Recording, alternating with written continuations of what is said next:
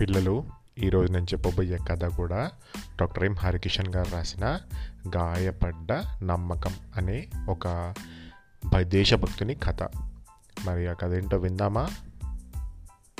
తాత రేపు గణతంత్ర దినోత్సవం అంటే రిపబ్లిక్ డే. కలెక్టర్ ఆఫీస్ నుండి కబురు వచ్చింది మిమ్మల్ని తీసుకొని కర్నూలులోని పోలీస్ పరేడ్ గ్రౌండ్స్కు హాజరు కమ్మని ఆహ్వాన పత్రం కూడా పంపించారు అంటూ తాత చేతికి అందించింది భారతి. విశ్వనాథం దానిని అందుకోను కూడా అందుకోలేదు. ఆసక్తి లేనట్టుగా చిరునవ్వు నవ్వుతూ చేతిలోని దినపత్రిక తిప్పసాగాడు. ఎందుకు తాత? ఎప్పుడూ పోనంటావు నీకు సన్మానం జరుగుతుంటే చూడాలని మాకు ఆశగా ఉండదా? ఈ ఒక్కసారికి రాకూడదు అంది భారతి. ఈ ముసలి వయసులో ఆ సన్మానం కోసం అంత దూరం పోవడం ఎందుకులేమ్మా? మనం పోయినా పోకపోయినా అక్కడేమీ ఆగదులే. ఎప్పట్లాగే పక్కనే ఉన్న పాఠశాలకు వెళ్తా అన్నాడు తాత. అదేంటి తాత? అంత మాట అంటావు మీరంతా ప్రాణాలను సైతం లెక్క చేయకుండా చేసిన పోరాట ఫలితమే కదా ఈ స్వేచ్ఛా స్వాతంత్రాలు. మీలాంటి వాళ్ళు స్వయంగా అనుభవాలు చెప్తే యువతకు ఎంత స్ఫూర్తివంతంగా ఉంటుంది? ఆ పోరాటం త్యాగాలు దేశభక్తి కళ్ళ ముందు సాక్షాత్కరిస్తాయి. మార్గదర్శనం చేయాల్సిన మీరే ఇలా ముఖం చాటేయడం పద్ధతి కాదు అంది భారతి నిష్ఠూరంగా. విశ్వనాథానికి మనవరాలకి ఏం చెప్పాలో అర్థం కాలేదు. ప్రతి సంవత్సరం ఆగస్టు పదిహేను జనవరి ఇరవై ఆరు ఇదే గొడవ. అంతలో మళ్ళా భారతి చూడు తాత ఈ ఒక్కసారికి రా నా కోసం మళ్ళా ఎప్పుడూ అడగను. రానంటే మాత్రం నా మీద ఒట్టే. నీతో ఇకపై ఎప్పుడూ మాట్లాడను అంటూ ఆఖరి అస్త్రం ప్రయోగించింది. విశ్వనాథానికి డిగ్రీ చదువుతున్న తన మనవరాలంటే చాలా ప్రేమ. దాంతో కాదనలేకపోయాడు. అదిగాక ఇప్పటికే వయసు ఎనభై దాటింది. ఇక రేపో ఎల్లుండో చివరిసారిగా కర్నూలు నగరం నడిబొడ్డున ఉన్న ఆ కొండారెడ్డి బురుజును ఒకసారి చూడాలనిపించింది. దాంతో సరేనమ్మా వెళ్దాం అలాగే అంటూ తలూపాడు. భారతి ఆనందం లేకపోయింది. తాత చెయ్యి పట్టుకొని ముద్దు పెట్టుకుంది. తర్వాతి రోజు ఉదయం త్వరగా తయారై తాతను తీసుకొని బస్సులో బయలుదేరింది. విశ్వనాథానికి మనసంతా చాలా ఉద్వేగంగా ఉంది. స్వాతంత్రానికి పూర్వం తాను చేసిన సాహసం గుర్తుకొస్తే ఇప్పటికీ ఒళ్ళు జలధరిస్తుంది. అసలు అంత ధైర్యంగా తానెలా అలా చేసింది అనిపించింది. ఆ వయసులో ఉన్న ఆవేశం స్వాతంత్రకాంక్ష ఆంగ్ల ప్రభుత్వంపై ఉన్న వ్యతిరేకత స్వాతంత్రం వల్ల ప్రజల జీవితాల్లో మార్పులు వస్తాయనే బలమైన విశ్వాసం ఆ రోజు అట్లా చేయించిందనుకుంటా నెమ్మదిగా విశ్వనాథం ఆ రోజుల్లోకి జారిపోయాడు. అది పంతొమ్మిది వందల నలభై రెండు క్విట్ ఇండియా ఉద్యమ సమయం. మహాత్మా గాంధీ ఇచ్చిన సాధించు లేదా మరణించు అనే నినాదం గడప గడపకు చేరి మహోగ్ర తరంగంలా ఉవ్వెత్తున ఎగిసిపడుతున్న సందర్భం. కర్నూలు జిల్లాలో ప్రజలందరినీ సమీకరించి ఒక పెద్ద ర్యాలీ నిర్వహించి కొండారెడ్డి బురుజు ముందున్న విశాలమైన ఖాళీ స్థలంలో సమావేశాన్ని ఏర్పాటు చేయాలని నిర్ణయించారు అప్పటి నాయకులు సరిగ్గా దానికి రెండు రోజుల ముందు సాయంత్రం మసక మసక చీకటి పడుతుండగా కర్నూలును ఆనుకొని ప్రవహిస్తున్న హంద్రి నది ఇసుక తిన్నెలపై కూర్చున్న నలుగురు వ్యక్తులు చాలా సుదీర్ఘమైన ఆలోచనలో ఉన్నారు. కుడివైపు కర్నూలు మున్సిపాలిటీ ఎడమవైపు బుధవారపేట గ్రామం కనిపిస్తూ ఉంది. మధ్యలో రెండింటినీ కలుపుతూ నిర్మించిన పెద్ద వంతెన అనేకసార్లు వచ్చిన హంద్రీ వరదల్లో బాగా దెబ్బతిని శిథిలమైపోయి ఉంది. నలుగురిలో అందరికన్నా పెద్దవాడైన వ్యక్తి నిశ్శబ్దాన్ని పారద్రోలుతూ గొంతు విప్పాడు. లాభం లేదు. మనం మౌనంగా ఇలాగే ఉంటే లాభం లేదు. ఏదో ఒక సంఘటన జరగాలి. అది ప్రజలందరిలో ఉత్తేజాన్ని నింపి ఉద్యమం వైపు ఉరకలు వేయించేలా ఉండాలి. నాయకులే కాదు సామాన్యులు కూడా బ్రిటిష్ తూటాలకు ఎదురొడ్డి నిలబడేలా ధైర్యాన్ని కలిగించాలి. మన సాహసం పల్లె పల్లెకు పాకి గుండె గుండెకు చేరి నూతనోత్తేజాన్ని నింపాలి అన్నాడు. వెంటనే ఒక యువకుడు జోహారపురం రోజు కల్లూరులో దాదాపు వంద మంది దాకా యువకులు మనం ఏం చెప్తే అది చేయడానికి సిద్ధంగా ఉన్నారు. మూడు దళాలుగా విడిపోయి రేపటిలోగా వీలైనన్ని చోట్ల టెలిఫోన్ స్తంభాల తీగలను తెంచేద్దాం. అట్లాగే రైళ్ళు నడవకుండా పట్టాలు తొలగిద్దాం. ప్రభుత్వ కార్యాలపైన ప్రభుత్వ కార్యాలయాలపైన రక్షకబడ్డ నిలయాలపైన రాత్రులు దాడులు చేసి ఆయుధాలు ఎత్తుకుపోదాం. దాంతో అంతా అల్లకొల్లమైపోతుంది అన్నాడు ఆవేశంగా. ఆ మాటకు నడివయసు వ్యక్తి మిత్రమా ఆవేశపడకు. మనం మహాత్మా గాంధీ అడుగుజాడల్లో సత్యం అహింసలను వదలకూడదు. పంతొమ్మిది వందల ఇరవై తొమ్మిదిలో మహాత్మా గాంధీ రెండవసారి జిల్లాలో అడుగుపెట్టి ఖద్దరు నిధికి విరాళాలు సేకరిస్తూ తన ప్రసంగాలతో ప్రజలను ఉత్తేజభరితం చేశాడు. కానీ ఇక్కడ భూస్వాములంతా జస్టిస్ పార్టీకి జేజీలు పలుకుతూ ఆంగ్లేయ ప్రభుత్వానికి వత్తాసు పలుకుతుండడంతో సామాన్య ప్రజలు మనసులో స్వాతంత్రకాంక్ష ఉన్నప్పటికీ భయంతో బయటకడు పెట్టడానికి సాహసించలేదు. గాడిచెర్ల వన వెంకటేశ్వర శర్మ మేడం వెంకయ్య శెట్టి బియాబాని సర్దార్ నాగప్ప లాంటి గాంధేయవాదులంతా గ్రామాలన్నీ తిరుగుతూ స్వేచ్ఛాభావాలు వ్యాప్తి చేశారు. కానీ ప్రజల్లో ఏదో సంకోచం తడబాటు. అందుకే ప్రజలందరినీ కదిలించేలా ఆంగ్ల ప్రభుత్వ చేతగానితనాన్ని చాటి చెప్పేలా ఒక సాహసోపేతమైన చర్యను చేపట్టాలి. ఏమంటారు? అన్నాడు. దానికి మిగతా వాళ్ళు అలాగేనంటూ తలుపుతూ మీరు పెద్దవారు. ఇప్పటికే రెండుసార్లు కారాగార శిక్ష అనుభవించి వచ్చినవారు. చెప్పండి ఏం చేద్దాం? అన్నారు ముక్తకంఠంతో. అతను ఒక్క నిమిషం చుట్టూ చూశాడు. బాగా చీకటి పడింది. దూరంగా కర్నూలు వీధుల్లో అక్కడక్కడ విద్యుత్ దీపాలు తలుకు తలుకుమంటున్నాయి. ఎదురుగా కూర్చున్న వాళ్ళ ముఖాల్లో సూటిగా చూస్తూ మరో రెండు రోజుల్లో కర్నూలులో పెద్ద ర్యాలీ జరగబోతుంది కదా. దానికి చుట్టుపక్కల గ్రామాల నుండి కూడా అనేక మంది వస్తున్నారు. అదే సమయంలో మనం నగరంలోని ప్రధానమైన కూడలిలో మన ఆత్మగౌరవానికి చిహ్నమైన మూడు రంగుల జెండాను సగర్వంగా ఎగురవేయాలి. ఆ మాటకు అడ్డుపడుతూ ఒక యువకుడు అదేమంత పెద్ద కష్టం కాదు కదా దానికంతగా ఆలోచించాల్సిన అవసరమేమి? అన్నాడు. నిజమే నువ్వు చెప్పింది కానీ ఇక్కడ జెండా ఎగురవేయడం ఒక్కటే ముఖ్యం కాదు. అది ఎక్కడ ఎగురవేస్తున్నాం అన్నది ప్రధానం. బ్రిటిష్ ప్రభుత్వ ప్రధాన కార్యాలయం పైన ఆ దేశ పతాకాన్ని దించి అక్కడ మనం మూడు రంగుల జెండా ఎగరేయాలి. ఇంకో ముఖ్యమైన విషయం ఈ సమాచారాన్ని ముందుగానే మనం కరపత్రాల ద్వారా ప్రజలకు ప్రభుత్వానికి తెలియజేయాలి అన్నాడు. ఆ మాటకు అక్కడ ఒక్కసారిగా గాలి స్తంభించిపోయింది. కానీ ముందే తెలిస్తే మనం ఎగురవేయగలమా? సందేహంగా అడిగాడు యువకుడు. అందుకే ఇది సాహసం అంటున్నా పోలీసులు అడుగడుగునా తనిఖీలు నిర్వహిస్తారు. డేగల్లా కాపు కాస్తారు. జెండా ఎగరవేసే క్రమంలో కానీ ఎగరవేసిన తర్వాత కానీ పోలీసుల చేతికి చిక్కితే చిత్రహింసలు కారాగార శిక్షలే గాక ఒక్కోసారి ప్రాణాలకు కూడా అపాయం కలగవచ్చు. కానీ మనం విజయం సాధిస్తే అది గుండె గుండెను తట్టి పాటగా కథగా నాటకంగా ప్రజల గుండె చప్పుడుగా మారి వారిలో ఉత్సాహాన్ని ఉరకలు వేయించి సమగ్ర గర్జన చేయిస్తుంది. దేనికైనా సిద్ధపడేలా చేయిస్తుంది. చెప్పండి మీలో ఎవరైనా దీన్ని చేయగలరా? అన్నాడు. అందరూ దీర్ఘ ఆలోచనలో పడ్డారు. ఐదు నిమిషాల తర్వాత విశ్వనాథన్ లేచి నేను సిద్ధం. జెండా ఎగురవేయడం లేదా మరణించడం ఏదో ఒకటి ఖచ్చితంగా జరిగి తీరుతుంది. దేశమాత రుణం తీర్చుకోవడం కన్నా కావలసిందేముంది? అన్నాడు. అందరూ ఆ పదహారేళ్ళ యువకుని వంక చూశారు. మాటల్లో దృఢత్వం ముఖంలో గాంభీర్యం తొనికసలాడుతూ కనబడ్డాయి. మధ్య వయస్కుడు తలుపుతూ తలుపుతూ మనం పొరపాటున పోలీసులకు పట్టుబడ్డ రహస్యం మాత్రం బయటపడకూడదు. కాబట్టి ఎక్కడ ఎగురవేయాలి అనేది విశ్వనాథానికి మాత్రమే చెప్తాను. అలాగే మిగతా వాళ్ళందరికీ విడివిడిగా ఎవరెవరు ఏమేం పనులు చేయాలో తెలియజేస్తాను.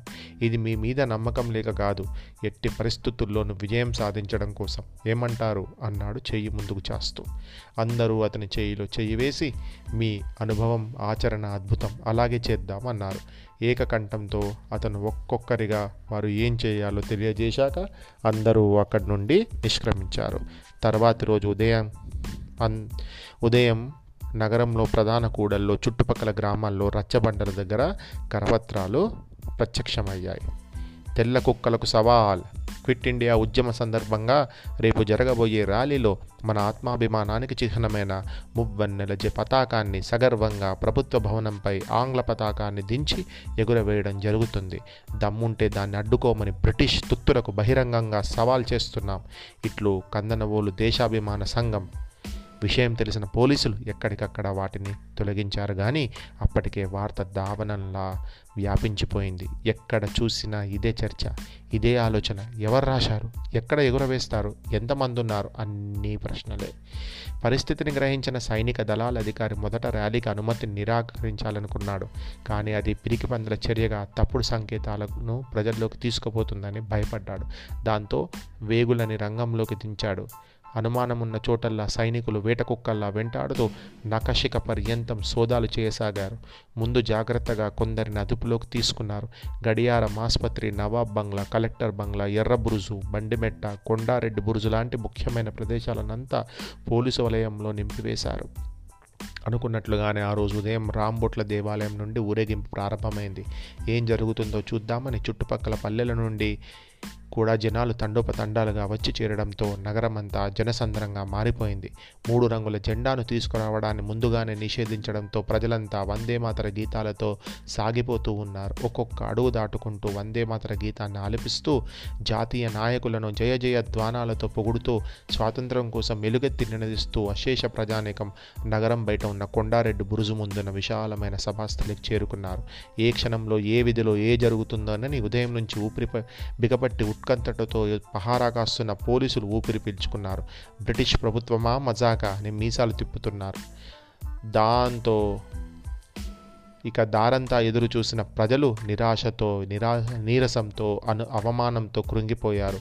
అందరి ముఖాలు విషాదంతో నిండిపోయాయి. పెద్ద పాలెగాళ్ళ లెక్క కరిపించినారు కరపత్రాలు అన్నాడు ఒకడు ఇంతమంది పోలీసుల మధ్య ఎగరవేయడం అంటే మాటలా ఎన్ని గుండెలుండాలి అన్నాడు మరొకడు. చేతగానోళ్ళు చేతగానోళ్ళ మాదిరిగానే ఉండాలి. అనవసరంగా మన పరువు తీసినారన్నాడు ఇంకొకడు. అంతలో ఏదో కోలాహలం. సభాస్థలమంతా ఒక్కసారి అలజడి. కొందరు పైన ఆకాశంలోకి చూసి గట్టిగా ఆనందంతో వందే మాతరం అని అరుస్తూ ఉన్నారు. ప్రజలు పోలీసులు అధికారుల దృష్టంతా ఆకాశం వైపుకు మళ్ళింది. ఆకాశంలో రెండు పెద్ద పెద్ద గాలిపటాలు మూడు రంగుల్లో ఎగురుతూ పల్టీలు కొడుతూ ఉన్నాయి. అంతలో దూరంగానున్న మిద్దెల మీద నుంచి కొందరు రాకెట్లకు చిన్న చిన్న జెండాలు కట్టి అంటించారు.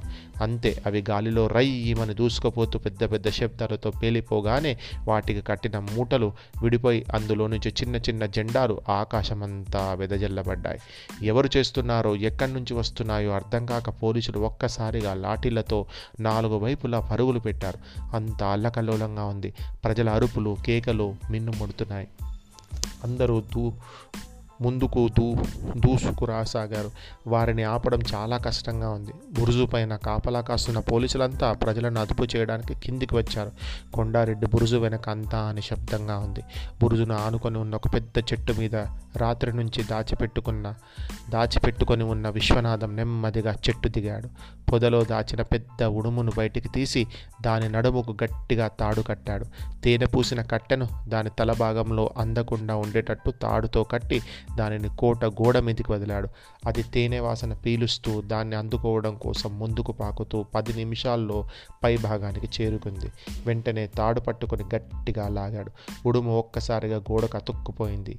విశ్వనాథం గబా గబా బ్రిటిష్ సైనికులే దుస్తులు వేసుకొని నెమ్మదిగా ఎక్కడ మొదలుపెట్టాడు? పావు గంటలో పైకి చేరుకొని లోపలికి తొంగి చూశాడు. ఎవరూ లేరు. నెమ్మదిగా బురుజులోనికి అడుగుపెట్టాడు. వడివడిగా పోసాగాడు. ఎదురుగా ఇద్దరు ముగ్గురు సైనికులు వచ్చినా ఎవరూ అనుమానించలేదు. గబా గబా మూడో అంతస్తుకు చేరుకొని తలెత్తి పైకి చూశాడు. స్తూపం ఎత్తుగా గర్వంగా నిటారుగా ఉంది. దాని మీదకు ఎక్కడానికి ఒక పొడవాటి ఇనుప నిచ్చెన ఉంది. బ్రి పైన బ్రిటిష్ జెండా ఎగురుతూ ఉంది. దాన్ని చూడగానే విశ్వనాథం పట్ పళ్ళు పటపటలాడాయి. ఇక ఏమాత్రం ఆలస్యం చేయకుండా వేగంగా నిచ్చెనెక్కుతూ పైకి చేరుకున్నాడు. అంతవరకు బొడ్లో భద్రంగా దాచిపెట్టుకున్న మూడు రంగుల జెండాను తీసి గర్వంగా ముద్దు పెట్టుకున్నాడు.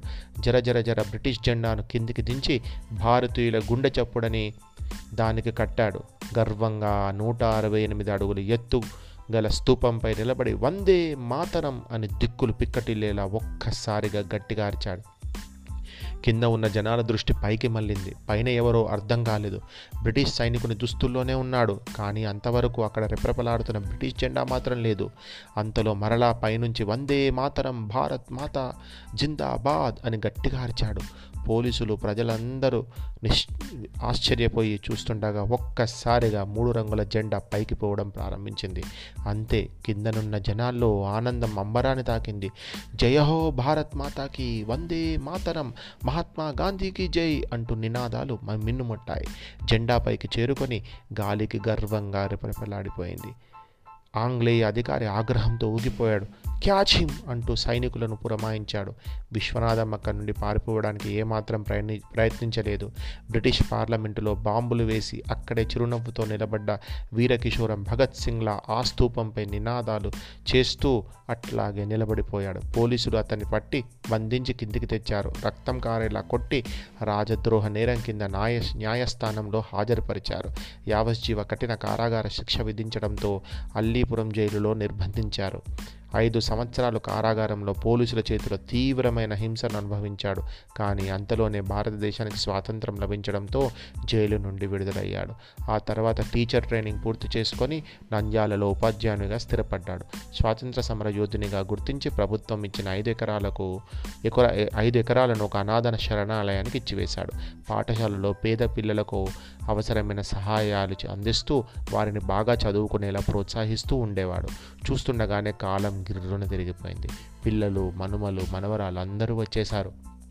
పత్రికల్లో ప్రస్తుత తరం రాజకీయ నాయకులను చూస్తూ చాలా బాధపడేవాడు. అందుకే వాళ్ళ చేతుల మీద జరిగే సన్మానాలకు సత్కారాలకు హాజరు కావడం మానేశాడు. మరలా ఇన్ని రోజులకు మనవరాలి కోసం బస్ ఆగడంతో మనవరాలు తాత రాజ్విహార్ వచ్చేసింది. ఇక్కడ దిగి ఆటోలో వెళ్దాం అంది. పాప చేయి పట్టుకుని నెమ్మదిగా దిగాడు. ఆటోలో కొండారెడ్డి బురుజు పక్కనే ఉన్న పోలీస్ పరేడ్ గ్రౌండ్కు చేరుకున్నాడు. ఒకప్పుడు ఊరి బయట విసిరేసినట్లుగా ఉన్న బురుజు నగరం విస్తరించడంతో నడిబొడ్డుగా మారింది. గ్రౌండ్లో జనాలు ఎవరూ లేరు. నెమ్మదిగా వేదిక దగ్గరికి చేరుకున్నాడు. చేతిలోని పత్రికను చూపించగానే ఒక పోలీస్ ప్రత్యేక ఆహ్వానితులు అని ఉన్న చోట కూర్చోబెట్టాడు. కాసేపటికి తనలాగే మరో ముగ్గురు సమరయోధులు వచ్చారు. అందరూ ముసలి వాళ్ళైపోయారు ఒకరినొకరు ఆప్యాయంగా పలకరించుకున్నారు. గ్రౌండులోకి పాఠశాలల నుంచి పిల్లలు ఉపాధ్యాయులు రావడంతో అక్కడంతా కోలాహలంగా మారిపోయింది.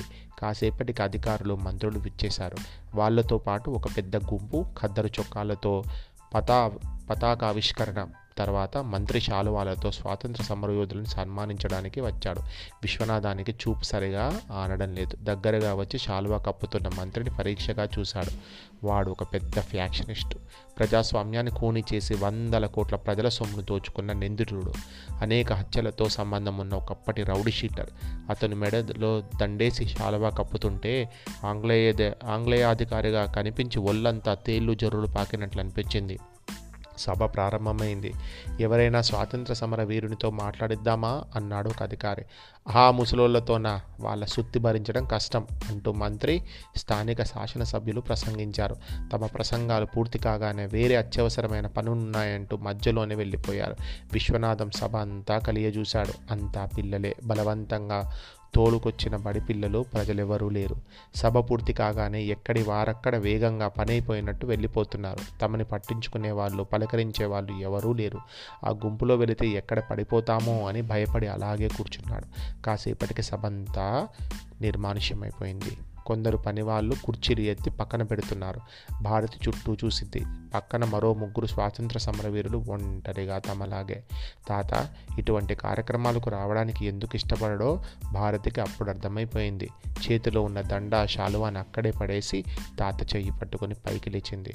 ఎదురుగా కొండారెడ్డి బురుజుపై స్తూపం నిటారుగా ఒంటరిగా త్యాగాలకు గుర్తుగా మరో పోరాటం కోసం ఎదురు చూస్తూ